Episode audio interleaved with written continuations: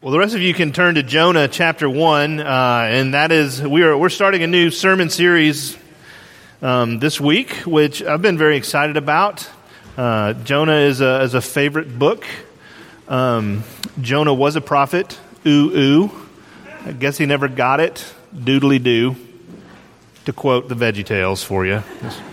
Philip posted that this week, and I had to, had to make some had to make some comment about it.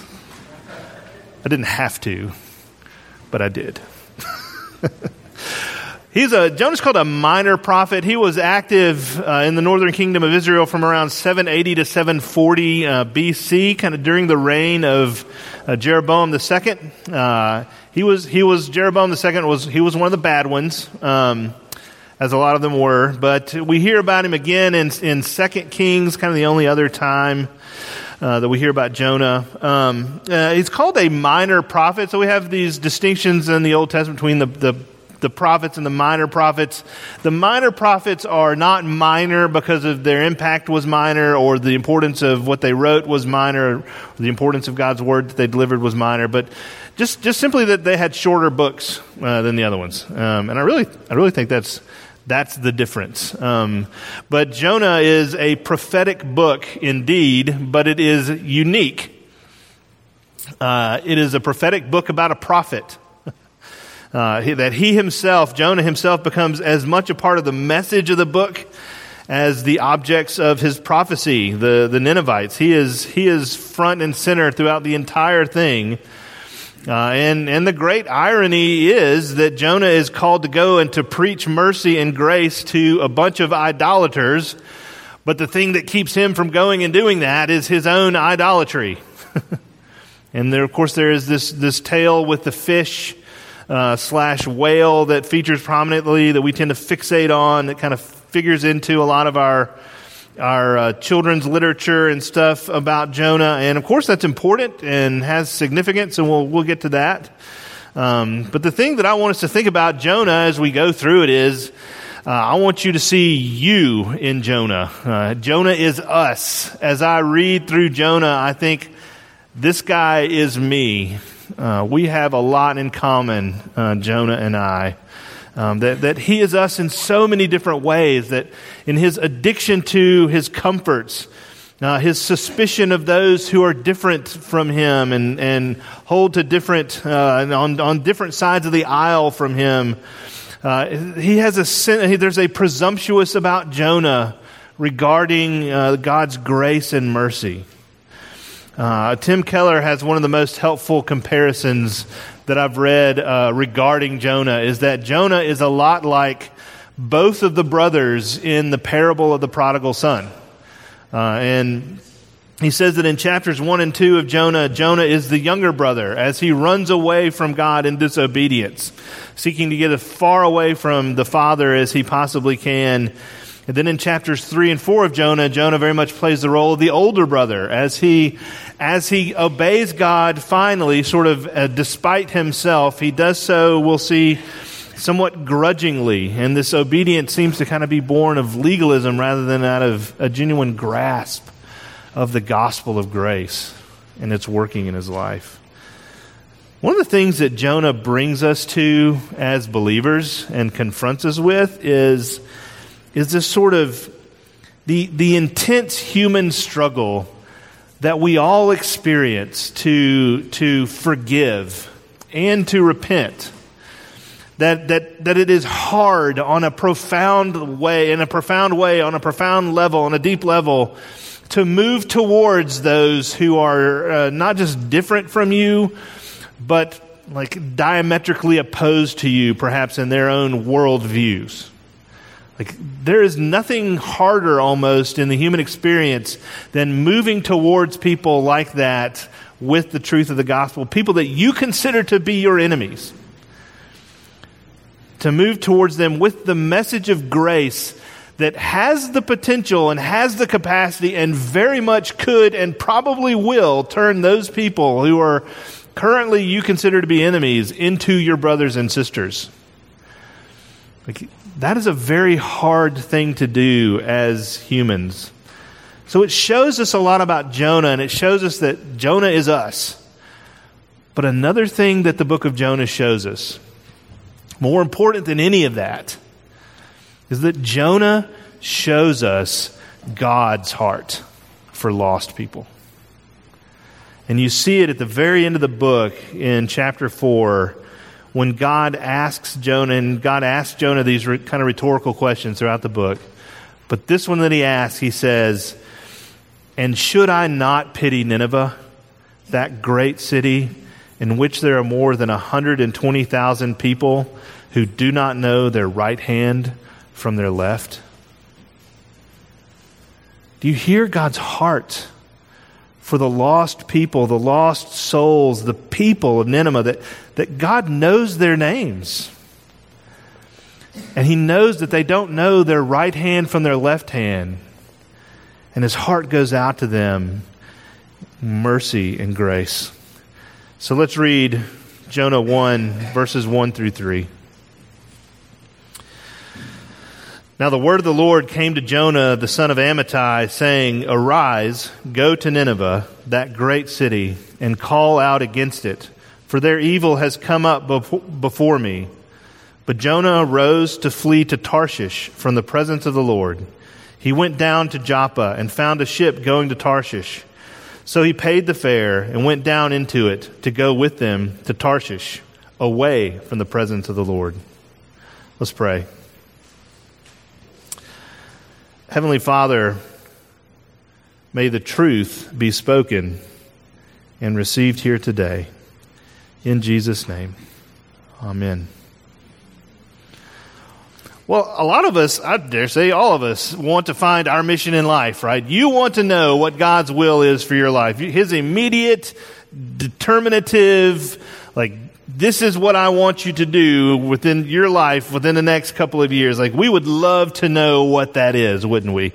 And we have books that kind of help us get to that point uh, in various phases and areas and circles of our life. In our business, we have things like, you know, the seven habits of highly effective people. Um, or, or um, in our spiritual life, we have books like Radical, which kind of tells you what God's mission for you in the world is. Like, we want to know that, right? We long to know that. Um, the most famous, like, think of uh, Purpose Driven Life, which, these are fine books, by the way. I'm not criticizing these books. A Purpose Driven Life, which has sold 30 million copies. Uh, that was 10 years ago. That was the statistic I found from 10 years ago. It sold probably another 30 million more copy in the last 10 year, in the last 10 years. But we pay lots of money, not only for books, but for seminars, for videos, for just whatever, to kind of help us get there, to find out what God's mission for our life is. We, we want to know this so badly. We want to have a clear direction and a clear purpose. And not only do we read books and go to seminars and watch videos, but we interpret all of the things that go on in our lives. We interpret our circumstances. We interpret our dreams sometimes. We read into our feelings and our leadings and our liver quivers, whatever it is that we are desperate to know what God's wonderful plan for our lives is. And, and here is our guy Jonah. and he knows exactly what God wants him to do with his life. He has a clear plan, a clear purpose, a clear direction, and he knows he, he, he has what we long to have. And then what is Jonah's response? Nope. Not gonna do it. Like he has all of this unambiguous knowledge and he utterly denies it. No thanks and he runs not only not only uh, he not only just doesn't go, he runs in the opposite direction. Um, he goes to Tarshish. Not only like. Not that any of us has ever done that, right? Not that God has said, go here and do this, and we say, no. And we go over here and do that. Um, we have run and we've gone to the left when God says to go to the right. Like we've not, none of us have ever done that, right? But, but Jonah did. Uh, and here in the book and in our passage, like God shows up, first of all, in all of his mercy. God, in all of his mercy and all of his patience and all of his kindness and grace, is really at the heart of Jonah. God's mercy to the collective wickedness of Nineveh, but also God is present here in his mercy and patience and kindness and grace to his stiff necked prophet, Jonah. So, as we kind of go through the text this morning, I want us to look at this in two ways. The first is the message of God's mercy, and the second is God's mercy to his messenger.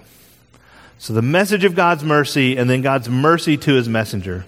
Let's look at the message of God's mercy because it's like God's heart is on display, like I've been saying. Uh, and in, ver- in verse 2 of chapter 1, he says to Jonah, Arise and go to Nineveh, that great city, and call out against it, for their evil has come up from, uh, has come up before me. And Nineveh was a great city. It was a great city. It was great in size. It was large. Um, it is, it is um, the ruins of Nineveh are across the river from modern day Mosul, Iraq. And so we, we know where it was. Nineveh was the capital, the kind of the military capital of the, the empire of Assyria. Uh, in, in chapter 3, we're given this kind of detail about Nineveh that it was three days' journey to go from one end of Nineveh to the other end of Nineveh. It took three days to walk across the breadth of the city. And now, so that probably included like the suburbs of Nineveh and kind of all the surrounding uh, villages and towns and stuff, but it was all very much considered to be Nineveh. Like you tell somebody, like if you live out in Collierville, but you tell an out of towner where you're from, you say, I'm from Memphis, right? So, I mean, it's kind of the same thing. Um, so the greatness of Nineveh was great, like physically, it was big. But it, they were, there's no exaggeration to say that Nineveh was an extremely evil place. Uh, the culture of Nineveh, the practices of Nineveh, uh, it was it was evil, and God says He's not hiding this fact from us. That, that go and call out against the city because their evil has risen up from before me.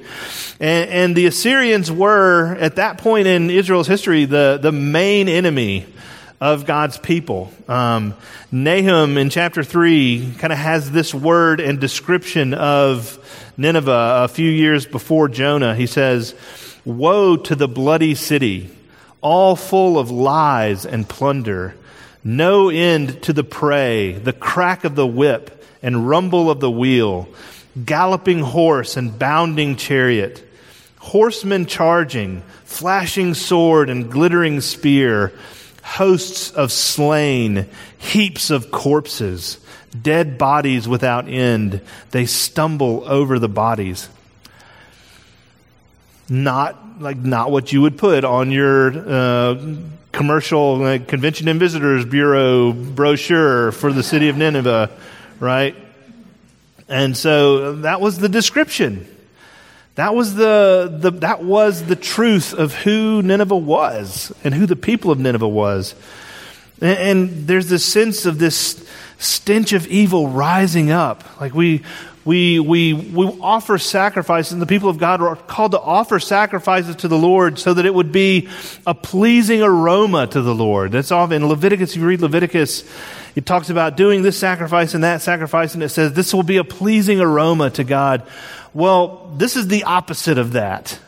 This disobedience, this departure from not just God's word and what it says, because they were completely ignorant of that, but just the departure of you know, humanity from the people of Nineveh in their practices.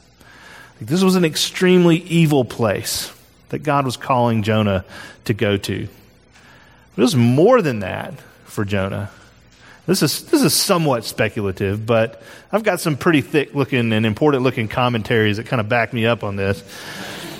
This was personal from, for Jonah because he was from a town in the northern part of the northern kingdom of Israel, right on the border of Assyria, and and and it is highly likely that this was personal for him that that the Assyrians raided and caused suffering and direct damage to Jonah and people that he knew and people that he loved. That, that he himself and people that he knew and loved suffered from the Assyrian threat. And so these weren't abstract sort of uh, people that you hear about on the news as being bad people. These, these were people that, that Jonah very likely had a firsthand experience with. So this is the greatness of this city of Nineveh. in every respect, great in size, great in wickedness. Uh, but it comes to meet its match then in the greatness of grace of God. That the, the wickedness of Nineveh was great, but God's heart for the lost, even people so lost as, as these were, that God's heart for the lost was greater. And where we would draw boundaries around those who can and can't be saved, his pursuit of, of sinners is a pursuit with a love that is unbounded. That his grace is a grace that has no categories. And from Jonah's perspective, this call to arise and go to Nineveh, this great city, would have been impossible. Except for one thing. Except for one thing. Verses 1 through 2. Now the word of the Lord came to Jonah, saying, Arise and go. This wasn't Jonah's idea. This was God's idea. This was God's initiation. This was God's plan. This was God moving towards a city full of evil sinners. And as he calls a prophet to prophesy against a place, there, it kind of played itself out in one of two ways. Either that prophet stayed in Israel and prophesied about the people of Nineveh from a distance, in which case it meant that God was going to smite them and going to f- fulfill the terms of the prophecy. Uh, he was pretty much determined to do that. Or, as in Jonah's case, if Jonah was sent to go and bring the word of the Lord to the people that the prophecy was about, then there was a real possibility, a real chance, in fact, a real likelihood of those people turning and repenting and avoiding God's judgment because of God's mercy and grace in sending someone to prophesy and to warn them and to preach the good news of the mercy of God. Jeremiah 18, 7 through 8 says, If at any time I declare concerning a nation or a kingdom that I will pluck up and break down and destroy it, and if that nation concerning which I have spoken turns from its evil, I will relent of the disaster that I intended to do to it. That, that God was intending and initiating a work of grace that he was going to use Jonah to light the fires of repentance in the city of Nineveh. And so now we're the ones. We're the ones who are called to deliver God's message of mercy. Matthew 28, 19 through 20, you know this. Go therefore and make disciples of all nations, baptizing them in the name of the Father and of the Son and of the Holy Spirit, teaching them to observe all that I have commanded you. And behold, I am with you always to the ends of the age. That there's a real sense in which God is calling our church, He is calling you, He is calling Grace Community Church to this mission, to join him as he moves towards our friends and neighbors and co-workers, as his kingdom takes root and expands its borders uh, in the places where we are planted, as his kingdom, guys, needs to take root and expand its borders within the, the battleground of your own heart. We are called to this ministry and this mission to declare the grace of the Lord Jesus Christ, to demonstrate mercy and to delight in Him wherever we are and wherever we go. That God's message of mercy doesn't sort people into categories. Those who are bad, but not too bad. Those who are too wicked to be saved. God's mercy doesn't put people in those boxes because those boxes don't exist. The scope of His mercy is such that nobody can ever be too far gone to receive His grace. Think about yourself as I say that. Think about your own heart.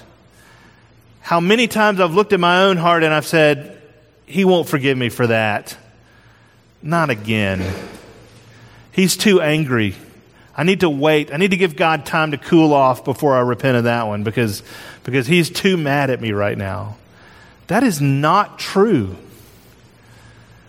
that God will forgive you, and He does forgive you. And even as you see the evidence in your own heart of His mercy and grace never, never running out, even as you, you sin and struggle and fail time and time again, it proves the point that His mercy and His grace is of such great a scope that our sinning can never exhaust it. He has called us not to put people into those same boxes that allow us to easily reject them or to forget about them. He calls us to see others as He sees us, as we are. He knows you fully, and He loves you completely. That He calls us to see others as needy sinners in need of mercy, and then to love them because we share the same need for mercy and grace. But God shows his love for us in that while we were still sinners, Christ died for us. That's God's message of mercy that Jonah is called to carry to the Nineveh, Ninevites. Let's listen and look at God's mercy to his messenger, Jonah. So Jonah flees. He runs. We know this. It's famous. It is the subject of all of our Sunday school curriculum. Jonah rose and fled to Tarshish from the presence of the Lord. Uh, he went down to Joppa and found a ship going where? To Tarshish. So he paid the fare and went down into it to go with them to Tarshish, uh, right? Away from the presence of the Lord. Tarshish is as far away as you can get on the map in the opposite direction of Nineveh. Nineveh is landlocked to the east. Tarshish was somewhere on the west coast in the Mediterranean Sea, probably Spain somewhere. Uh, and so that's where Jonah goes. God says, Hey, Jonah, arise. And so the text says, Jonah arose. And then Jonah went down. Jonah went down to Joppa. Jonah went down into the ship to go to Tarshish. Jonah goes as far away from God as he, he possibly can. Now, look, there's a great irony here. Uh, this prophet of God who delivers God's word and God's message to his people, who has already done that and made a career out of it, as, as had Jonah, attempting to flee the presence of God. What, is, what does the psalm say? Jonah likely knows the Psalms a little bit. Uh, and where shall I flee from your presence? If I ascend to heaven, you are there. If I make my bed in Sheol, you are there. Uh, do you catch the, the futility and the irony and the kind of the, the nonsense that's going on in Jonah's head? And it says uh, he paid the fare to go down. He is, he is expending his own capital to get away from God's mission. Uh, Donald Barnhouse says that when you run away from the Lord, you never get where you are going, and you always pay the fare. But when you go to the Lord's way, you will always get to where you are going, and He pays the fare. I like this from Paul David Tripp. The God of glory and grace, who calls his people to do his will on earth, always goes with them as they obey his calling he never sends them without going to. In a lot of ways, the book of Jonah is, there's a there's a plot twist in here, and you always have you ever seen a movie where there's some big plot twist at the end? You kind of can't watch that movie again the same way. Like if someone spoils the sixth sense for you before you see it, you you go into it knowing what's going to happen, and it colors the way you see the whole movie. Well, here's the, the plot twist in Jonah, and it's pretty significant because we make assumptions, but in the end, all of those assumptions are wrong, right? Our assumption is that Jonah flees because he's afraid of failure.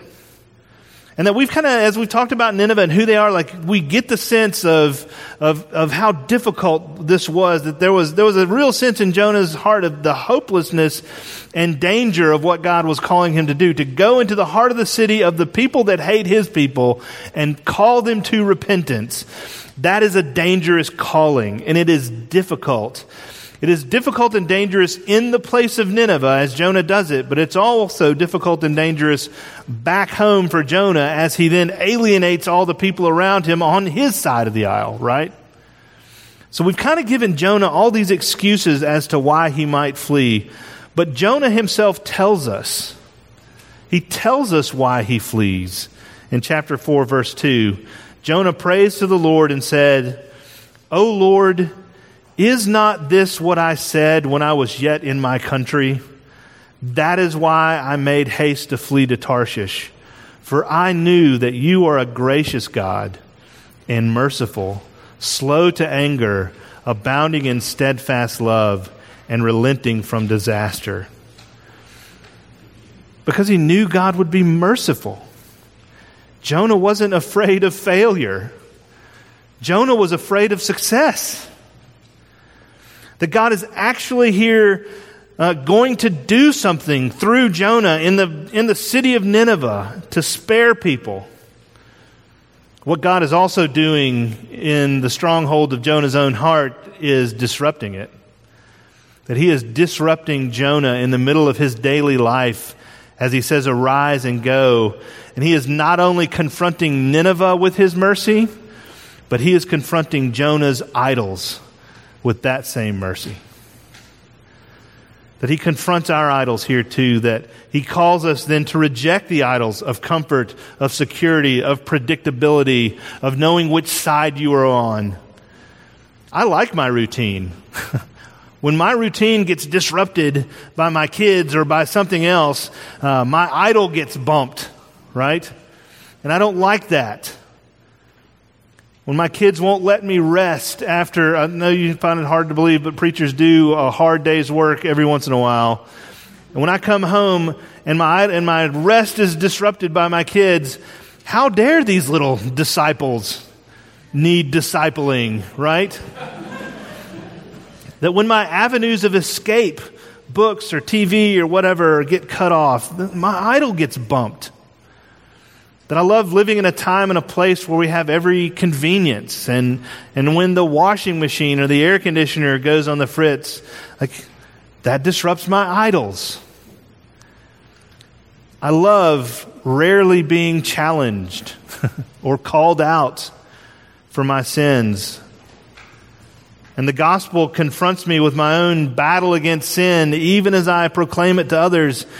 And I've been confronted before, and guess what? It disrupts my idols. I am uncomfortable talking openly about Jesus with people I don't know very well. I tend to shut off people that take a different political stand on things than I do. I tend to sort people into two categories normal sinners and too sinful to be saved kind of sinners that my reasons for rejecting this call that God has uh, point to point myself outward are all based on idols that are in my own heart that God is confronting with his mercy and grace even as he calls me to go out in order to confront those idols we need something we need humility Part of Jonah's problem is, and part of my problem as I go along, is that we forget. I forget, or I don't understand completely or well enough my need for grace, just as Jonah didn't understand his need for grace to be able to preach it to others. That our deepest longing should be for the grace of seeing the, the sin in our own lives for the grace of seeing uh, this call to repentance as a redemptive call, as an act of mercy on God's part as He awakens me to the depth of my need, that so that the, the beauty of the cross then grows in my es- estimation as I more and more see the depth of my own need and the, the, the capacity that I have for sinning and the role that idols play in my heart and in my life. The grace of being grown up, matured by the truth of our, our total dependence upon His mercy. This idea of dependence and weakness played itself out when I was in college through a guy, a friend that I met at Campus Crusade. Uh, his name was Chad Prestridge. And Chad and I got to be very good friends through Campus Crusade. Um, Chad was quadriplegic. Uh, and he, he, he was a big dude. A, he was a football player in Alabama, and he dove into shallow water and broke his neck. And, and through surgery and therapy, had the use of his arms and his shoulders, but his, not his hands, and he certainly couldn't walk. And, and uh, about a year after meeting Chad, he, he invited me to come be one of his daily attendants. And so me and uh, it took about three of us to get Chad in and out of bed each, each and every morning and night and I did that for several years and kind of doing that, getting to know who Chad was and his, his heart and, and, um, and, and all of that.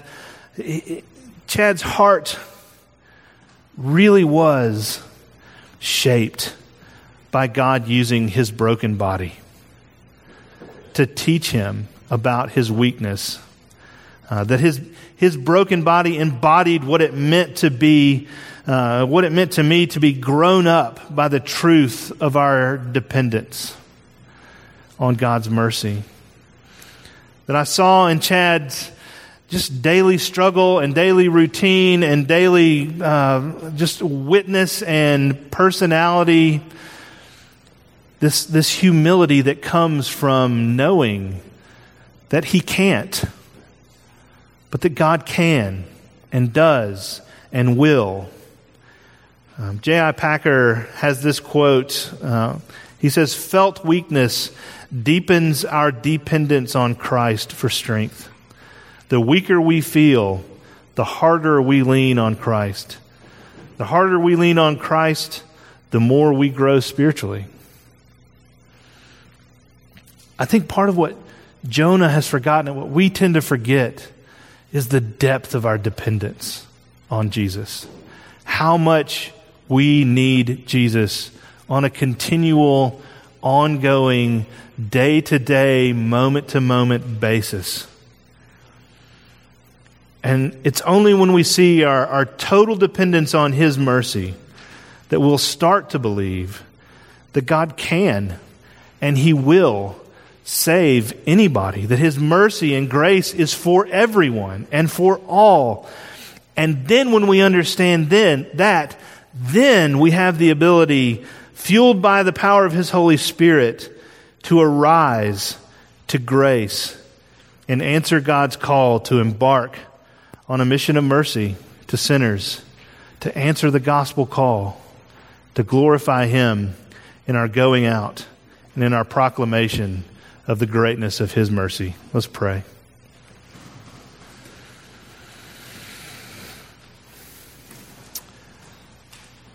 Our God and Heavenly Father, we, we thank you for um, the enormity of your grace. We thank you for your mercy. We thank you for your call to us, which reminds us of our need of Jesus. We thank you, O Lord, that we have a Savior like Christ who lived the life that we can never live and died the death that we should have died, also that that deep need might be filled up and met in Him, and, and so that our debt might be paid, and, and the standard of God's holiness might, might be met by His perfect life. Lord, help us as, as we go from day to day to remember and to be reminded of our need for that mercy. Help us as you send us out into the world, even this morning, to our homes and to our schools and to our workplaces and, and to the, the places where we run errands each day, to, to be salt and light, not because we shine so brilliantly within ourselves, but because we've, we've been about the business of reflecting that grace and mercy back into the world that we've received. Lord, help us to love others as you have loved us. Lord, we pray all of these things for your glory. And we pray in Jesus' name. Amen.